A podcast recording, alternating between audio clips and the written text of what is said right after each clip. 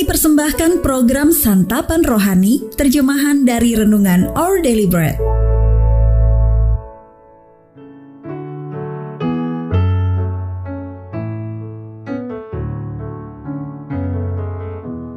Sahabat ODB, pembacaan Alkitab hari ini terambil dari Matius pasal yang kelima ayat yang ke-13 sampai dengan ayat yang ke-16.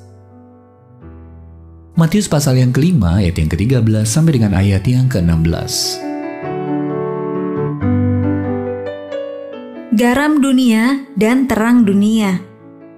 Kamu adalah garam dunia.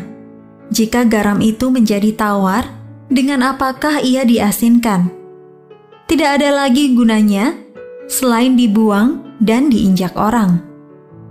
Kamu adalah terang dunia. Kota yang terletak di atas gunung tidak mungkin tersembunyi.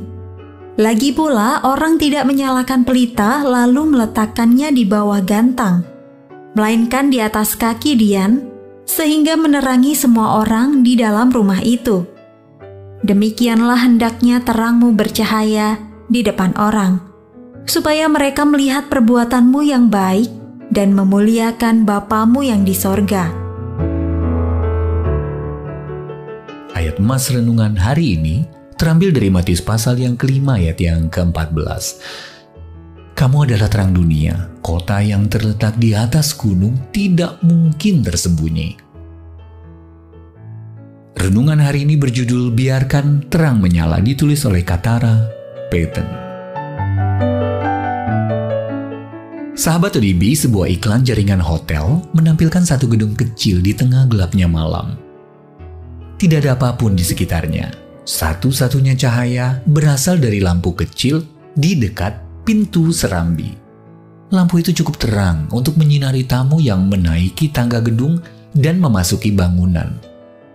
Lalu iklan itu diakhiri dengan ucapan, "Demi Anda, lampu kami selalu menyala." Lampu serambi itu bagaikan sebuah tanda selamat datang yang mengingatkan para musafir yang kelelahan bahwa masih ada tempat nyaman bagi mereka untuk berhenti dan beristirahat. Cahaya lampu mengundang mereka yang lewat untuk masuk dan meninggalkan perjalanan mereka yang gelap dan melelahkan. Tuhan Yesus menyatakan bahwa hidup orang percaya kepadanya haruslah seperti lampu selamat datang tadi.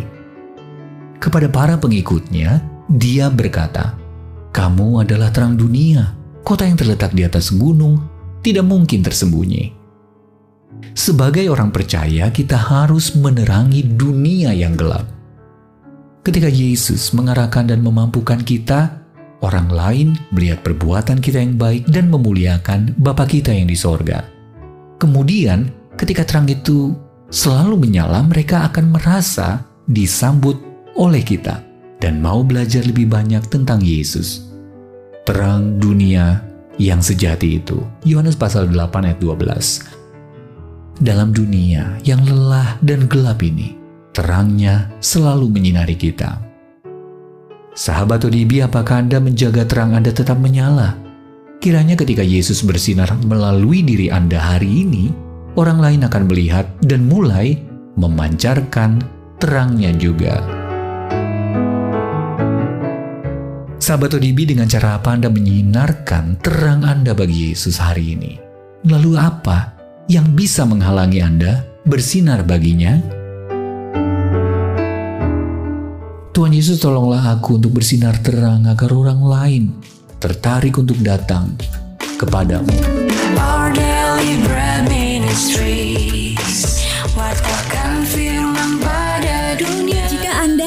mendapatkan buku renungan ini dalam bahasa Indonesia, Inggris, atau Mandarin, WhatsApp kami di 0878 78789978 atau email indonesia@odb.org dan kunjungi website santapanrohani.org.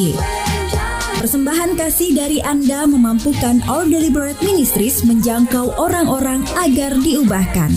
Tuhan memberkati.